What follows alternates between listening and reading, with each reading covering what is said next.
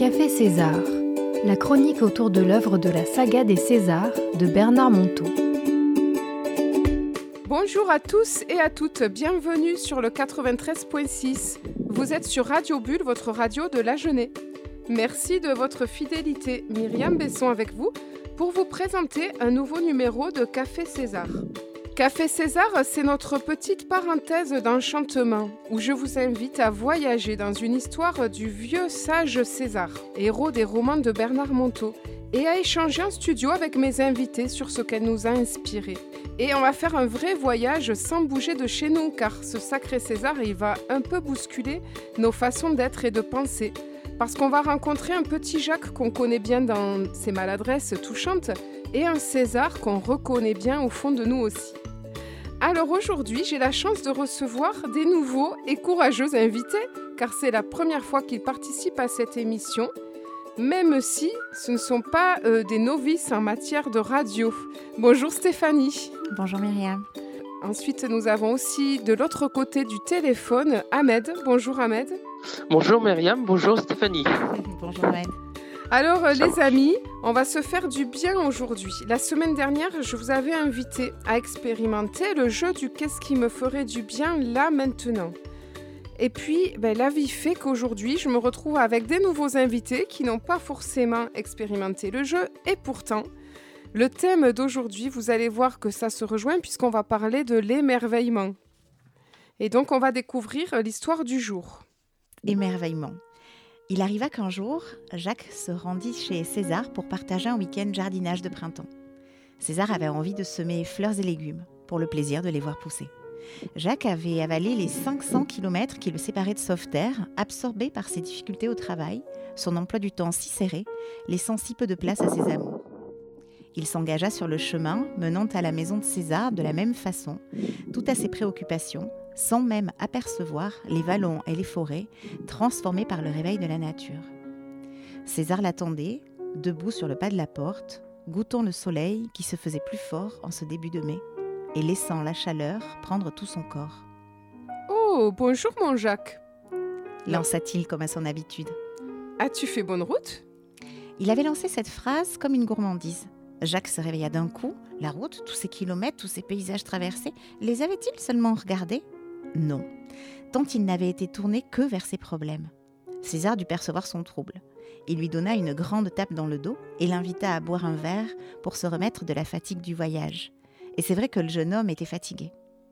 Plus tard, dans l'après-midi, Jacques et César sortirent les outils de jardinage et se préparèrent à retourner le carré de jardin où le vieil homme avait prévu de mettre quelques salades, trois pieds de tomates et aussi quelques fleurs, juste pour le plaisir. Jacques commença à bêcher. Il retournait la terre avec application, comme il avait vu son grand-père le faire lorsque, petit garçon, il passait ses vacances chez lui. César s'accroupit, prit une poignée de terre, la huma, l'émietta.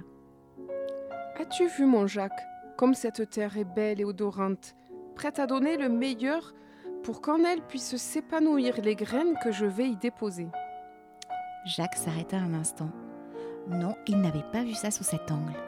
Il prit une motte de terre et la huma à son tour. Hum, oui, ça sentait bon. Il ralentit, goûtant le plaisir de chacun de ses gestes. César était tout à ses sachets de graines. Quelle salade allait-il semer? Il se réjouissait à l'avance de sa saveur. Et les fleurs? Quelle couleur? Quel parfum? Il était comme un petit enfant devant une page blanche, imaginant le dessin qu'il allait y faire. As-tu pensé, mon ami, à cette force de vie contenue dans une aussi petite chose qu'une graine As-tu déjà imaginé la force qui anime la tige d'une fleur pour qu'elle puisse se frayer un passage dans la terre, la soulever jusqu'à s'épanouir à la lumière et grandir et grandir encore? Sens-tu cette énergie d'amour qu'elle déploie? Non, Jacques n'y avait jamais pensé. Mais d'où César voyait-il donc le monde?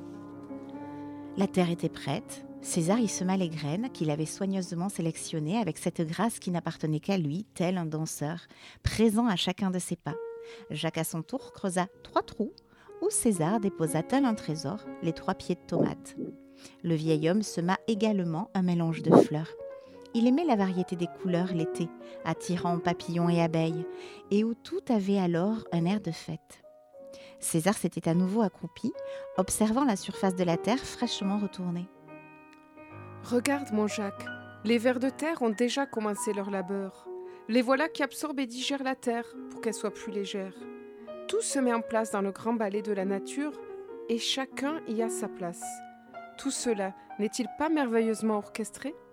Jacques regardait maintenant ce petit carré de la terre, de terre d'un tout autre œil, gagné lui aussi par l'émerveillement. Jamais il n'avait regardé la nature ainsi, un grand ballet orchestré par la vie, où chaque être avait une juste place. Il en était là, tout à sa contemplation, devant cet ordre, quand César ajouta doucement Tu sais, mon ami, toi aussi tu fais partie de ce grand ballet de la vie. Toi aussi tu y as ta place, ta juste place. Et voilà, c'était l'histoire du jour de César, l'émerveillement, ou plutôt comment s'émerveiller avec César. Vous êtes bien dans Café César avec Myriam et ses invités sur le 93.6 sur Radio Bulle, votre radio de la jeunesse. Alors, mes invités du jour, et peut-être vous aussi, vous avez peut-être été touché par quelque chose, par un passage, et je vous invite, euh, en tout cas en studio, à, me dire ce qui vous a touché.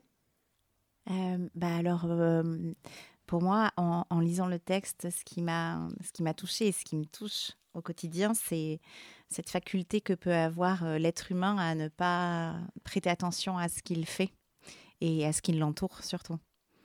Oui, oui. Tu t'es vu comme Jacques, en fait. Oui, absolument. Mm. Alors, je ne sais pas si, si je me suis vue comme lui, mais en tout cas, j'ai bien pu percevoir que un grand nombre d'individus fonctionnent comme ça. Un peu le nez dans les... euh. Le nez, comment on dit, dans les chaussettes, hein? Ouais. Le nez dans les baskets. Ouais, je sais pas. euh, Mais oui, en tout cas, euh, de... ou ou même si c'est pas le, le, le regard euh, porté vers le bas, c'est en tout cas euh, l'esprit trop préoccupé euh, pour ne pas voir ce qui nous entoure. Oui. Préoccupé par les mille tracas du quotidien. Mm, mm. Et toi, Med? Euh, en écoutant le texte, j'ai pensé à cette opposition euh, entre la capacité des enfants à s'émerveiller et cette, euh, on va dire, cette disparition progressive de cette capacité au, à l'âge adulte. Ah ouais. Parce que devenir adulte nous éloigne de l'émerveillement, euh, on est beaucoup, beaucoup moins spontané, on est beaucoup plus dans la compréhension, dans le contrôle, le- la volonté de tout contrôler, tout maîtriser. Alors que les enfants, euh, moi j'ai deux enfants et vraiment le petit, le moindre jouet, le moindre paysage, le moindre geste, euh, le- les, rendent tout à fait heu- heureux, contents et émerveillés. On voit ça dans leur regard, dans leurs expressions de visage. Ah oui, c'est drôle que tu dises ça parce que c'est un thème que j'avais pris dans le, dans le club de lecture inspiré de l'émission et c'est exactement l'échange qu'on a eu en train de se dire mais finalement euh, ce sont les enfants les, qui sont les, les plus grands maîtres de l'émerveillement et qui peuvent nous apprendre à retrouver euh, ce regard d'enfant.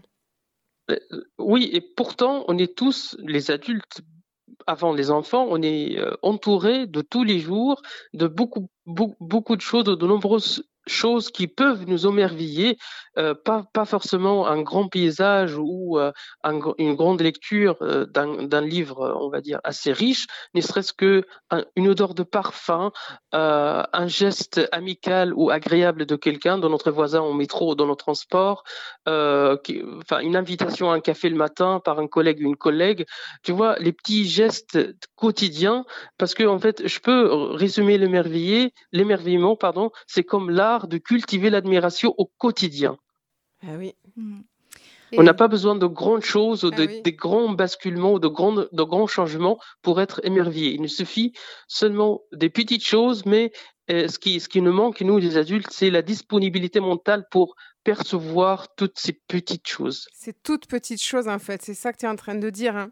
les petits Mm. détails. Ouais, je crois Mm. que, alors, si je peux, si je peux rebondir sur ce que tu dis, Ahmed, et que je trouve très intéressant, c'est euh, effectivement les enfants s'émerveillent parce qu'ils sont spontanés, mais parce que surtout, pour moi en tout cas, ils ne portent euh, aucun intérêt au regard de l'autre. Euh, alors, ça va jusqu'à un certain âge. Pour moi, quand on dit 7 ans, l'âge de raison, je crois que c'est surtout 7 ans, l'âge de déraison, parce que à partir de 7 ans et des classes élémentaires, en fait, il commence à y avoir cet esprit de compétition qui est généré par l'école et où, du coup, on va se comparer et on va avoir peur de faire. Oui, non, moi, ce que ça, voilà, ce que ça, ce que ça m'évoque, c'est euh, effectivement euh, cette spontanéité où tu disais, euh, Ahmed, que l'adulte, il était trop encombré par ses pensées, etc. Je crois aussi que par moment, l'adulte, il, il, peut se lâcher, retrouver sa spontanéité, sa liberté mais il y a le regard de l'autre qui intervient. Euh, voilà, pour moi, c'est ça. Et, euh, et aujourd'hui, en tout cas, moi, je, suis quelqu'un qu'on qualifie euh, de tout le temps émerveillé face à la vie, face à tout. et qu'on peut qualifier comme étant une femme libre, c'est-à-dire de ne pas me préoccuper du regard de l'autre. Alors, ce n'est pas, pas vrai tout le temps quand même, hein, mais parce qu'on on est conditionné à ça. Euh, si je me mets à sortir avec une chaussette rouge et une chaussette jaune, euh, ben moi peut-être que ça me posera pas de difficulté, mais mes enfants vont me dire maman quand même tu peux pas sortir comme ça, ça se fait pas. Alors que pourquoi en fait? Qui le dit? L'important c'est que j'ai des chaussettes finalement. Enfin voilà, je crois qu'il y a vraiment pour moi l'important de cette perte de notion d'émerveillement, c'est plutôt lié au regard de l'autre. Oui. Mmh. Tout, tout, à fait, euh, Stéphanie. Mais je pense à trois autres ennemi, on va dire, de l'émerveillement. Tu as évoqué le premier qui était la peur de regard des autres ou les critiques des autres, mais aussi il y a l'ego qui nous empêche de profiter et de, de, s'émerveiller. Euh, il y a aussi l'anxiété également qui est assez, on va dire, fréquente dans notre monde actuel. Et il y a euh, la renconnue aucune de, de, de, du passé, de notre passé ou de, des souvenirs douloureux. Donc, euh, parce qu'on est toujours bloqué dans le passé et on profite ni du, ni du présent, ni éventuellement euh, de l'avenir. Ah ben alors, ça, Ahmed, je te rejoins complètement. C'est vrai que dans cette émission où on parle des livres de Bernard Monteau, c'est complètement euh, ce que le personnage de César nous dit tout le temps, c'est-à-dire que le passé, les souvenirs du passé douloureux, et effectivement, c'est cet écran qu'on a mis entre nous et, et l'esprit des choses, puisque finalement, les enfants, ils s'émerveillent aussi, pas que de la chose, ils s'émerveillent de, de, de, sentir, de sentir mmh. les gens comme ils sont. En fait, l'enfant, quand il apprend, euh, quand il apprend ses premiers mots, on parlait d'école tout à l'heure, et qu'il apprend à dire maman, il perçoit plus l'intériorité de sa maman. Ça y est, il y a quelque chose, elle est à l'extérieur de lui, il peut la dessiner. Et ça y est, il est plus, euh, il est plus en communion avec sa maman. Et euh, petit à petit, il va nommer tout. Donc bien sûr, c'est l'évolution. Il a besoin de grandir. Mais nous, du coup, on est adulte, on nomme tout. Comme, tu, comme vous disiez, on rationalise tout, on intellectualise tout, et on ne perçoit que le monde extérieur. Et en fait, et si c'était peut-être euh, la petite piste, c'était de pour retrouver le regard de l'enfant, c'est c'est ça, c'est essayer de, de regarder au-delà de l'apparence en fait. Mm. et de voir un peu plus à l'intérieur mm. qu'à l'extérieur. Oui, alors pour, pour moi, c'est en fait là, en même temps que je vous écoutais tous les deux, je me disais, euh, je crois que pour moi, la clé, c'est ça, et c'est vraiment de se reconnecter à cet enfant qui est tout le temps en nous mm. et, de, et de retrouver cette spontanéité, cet émerveillement, cette joie de vivre.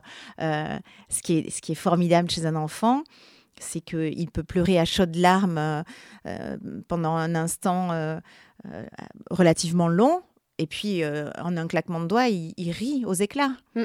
Et ça, c'est génial. C'est, Il vit à fond chaque instant. C'est ça. C'est exactement mm. ça. Mm.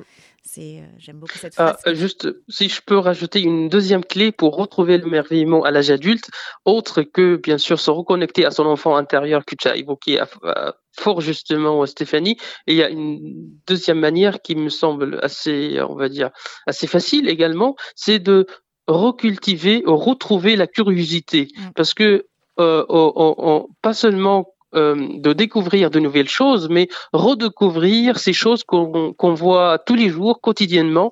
Comme je t'ai dit, par exemple, euh, quand j'ouvre mon balcon ou ma fenêtre, je vois une fleur, le vol d'un oiseau, le lever ou le coucher du soleil. Ça, c'est quelque chose qu'on voit tous les jours, mais qui devient tout à fait banal, tout à fait ordinaire. Alors que vraiment, en soi, si on n'a qu'une seule fois, par exemple, euh, euh, tous les tous les ans ou si si quelque chose qu'on va le voir pour la dernière fois demain on meurt on va certainement beaucoup, le savourer beaucoup plus mm. Ah bien, on a. C'est bien parce qu'après cet échange, on a quand même des pistes hein, pour réapprendre à nous émerveiller. Tant mieux, très bien. Donc, comment on pourrait résumer tout ce que nous avons échangé? En une phrase, qu'est-ce que vous diriez chacun à votre tour? Qu'est-ce que vous auriez envie de partager? Bah moi, je finis. Je, pourrais dire euh, par rapport à ce que vient de dire Ahmed, euh, qu'en fait, euh, c'est ce que j'ai appris en pleine conscience. C'est chaque jour, je me comporte comme un extraterrestre. Et du coup, c'est ça, cette notion de découvrir les choses pour la première fois. Voilà. Comme si tu étais arrivé sur Terre et tu redécouvrais tout avec un œil euh, complètement neuf. Exactement. Dans, dans le programme MBSR de John Kabat-Zinn, qui est donc celui qui a créé le programme de pleine conscience, euh, il y a un exercice qui est génial, qui est avec un grain de raisin sec. Et donc, on distribue des grains de raisin sec aux personnes qui ont les yeux fermés. Et on leur demande de prendre ce qu'on leur a déposé dans la main et de le faire crisser autour de leurs oreilles, de l'approcher de leur nez, de le passer délicatement au bord de leurs lèvres et de s'autoriser à ouvrir la bouche et de déguster ça. Et c'est quand même assez magique parce que euh, quand les gens ouvrent leurs yeux et qu'ils voient des grains, des grains de raisin sec dans leurs mains, ils se disent Oh là là, j'aurais pas imaginé que c'était un raisin sec. Et voilà, c'est mm. toute l'expérience de, de, de, la nouveauté et de se comporter comme un extraterrestre. Et toi, Ahmed? Alors, euh, si je peux, on va dire, conclure en deux, enfin, une, ou deux phrases, ça serait par exemple, l'émerveillement, c'est avant tout de s'éveiller et de se réveiller. C'est poser un regard extérieur au lieu de vivre de l'intérieur les choses quotidiennes ou la routine de tous les jours. Je pense que ça demande également euh, une conscience à alimenter euh, quotidiennement ou tous les jours. C'est jamais acquis. Et puis ça fait du bien. Mm. Les petits mots de la fin, c'est le sens le plus important à ne jamais perdre. C'est l'émerveillement. Mm-hmm. C'est ce que j'invite euh, à faire euh, tous les gens qui passent dans mon cabinet. Mm. Pour moi, c'est la clé. Enfin, une des clés. moi, j'aurais envie de vous donner une phrase qui est dans le livre des dialogues avec l'ange, à la page à la page 66 autour de mhm. celui qui sait s'émerveiller et close les merveilles. C'est une belle, euh, une belle conclusion. C'est ça. Mais je rajouterais euh, un peu par rapport à tout ce qu'on a dit. Et si s'émerveiller, c'était retrouver son âme d'enfant. Mhm. Et, et, puis, euh, on pourrait aussi dire, et si s'émerveiller, c'était rencontrer finalement notre propre beauté à travers une beauté au en dehors de nous. Mhm. Voilà. Absolument. Mais je vais vous inviter, parce qu'on a un petit peu de temps, à expérimenter un petit jeu, une petite pratique à la César, puisqu'on en a parlé maintenant. Ça serait bien qu'on puisse l'expérimenter et inviter aussi tous nos auditeurs à l'expérimenter chez eux. Moi, je suis en studio ici avec Stéphanie. De l'autre côté du téléphone, un peu plus loin de nous, il y a Ahmed. Et je vais vous demander, autour de vous, là, maintenant, dans cette pièce où nous sommes, eh bien, euh, de nous partager un émerveillement. Voilà, là où votre regard se pose. Bien sûr, je vais laisser un temps en studio pour que vous ayez le temps de regarder. Et puis, si vous ne trouvez pas, eh bien, j'ai des grains de sel pour vous, euh, pour vous donner des pistes. Euh, oui, vas-y. Enfin, je peux, pardon. Mhm. Parce que, en fait, là, de ma fenêtre, il y a le jardin du voisin et euh, il y a un, grand, un grand arbre euh, où les fleurs et les, les, feuilles ont commencé à repousser, puisque normalement on est au début du printemps, parce que pendant, on va dire, les six derniers mois, euh, cet arbre était complètement à l'abandon. Et moi, c'est quelque chose qui me repose les yeux tous les jours en voyant ça, ce, ce paysage, enfin, entre guillemets, paysage très, très limité à notre échelle de ville euh, tous les jours. Ah oui. Ah ben merci pour te. On l'a, on l'a vu, on l'a vu parce que tu l'as, tu l'as très bien décrit. Alors moi, je m'émerveillerais de, de, de, ce studio, en fait. Hmm, ça m'avait déjà fait ça la première fois qu'on est venu, mais je ne l'ai pas partagé. Mais euh, moi, je m'émerveille de, de, ce qui peut se passer juste en ayant un casque sur mes oreilles et euh, de parler devant un micro, d'entendre Ahmed comme s'il était là avec nous et de me dire qu'il y a potentiellement des milliers de gens qui peuvent nous entendre. J'espère. et partager ce moment-là et puis que c'est euh, intemporel en plus parce que cette émission elle est enregistrée et que peut-être elle sera entendue dans 20 ans par quelqu'un d'autre qui aura découvert une pépite qui date des années 2020 et qui le fera écouter. Et je trouve ça absolument génial de voilà, la technologie, même si parfois elle m'effraie. Ah en tout cas, à cet instant présent, je la trouve fascinante.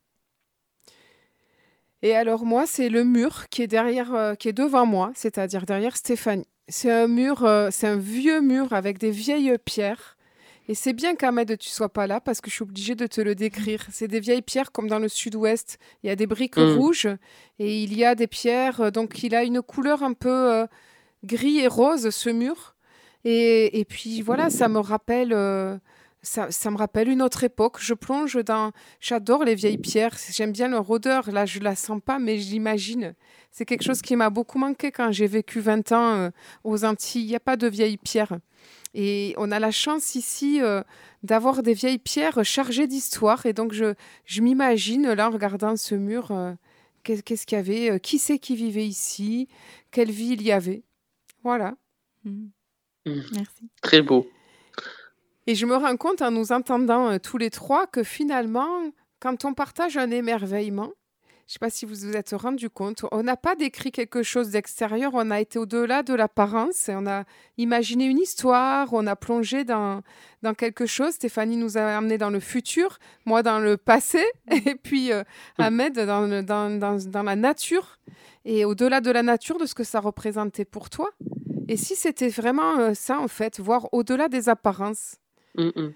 Voir outre, oui, voir outre. Mm. Eh bien, en tout cas, ça y est, les amis, c'est déjà le moment de se dire au revoir. C'était Myriam Besson avec vous pour Café César sur Radio Bulle 93.6. Merci à Stéphanie et Ahmed pour leur chaleureuse participation. On se retrouve dès la semaine prochaine, même jour, même heure, sur votre radio de la Jeunée pour la suite des aventures de César. Et n'oubliez pas que vous aussi, vous pouvez participer et devenir un des invités du jour. Vous pouvez aussi me retrouver dans mon club de lecture mensuel.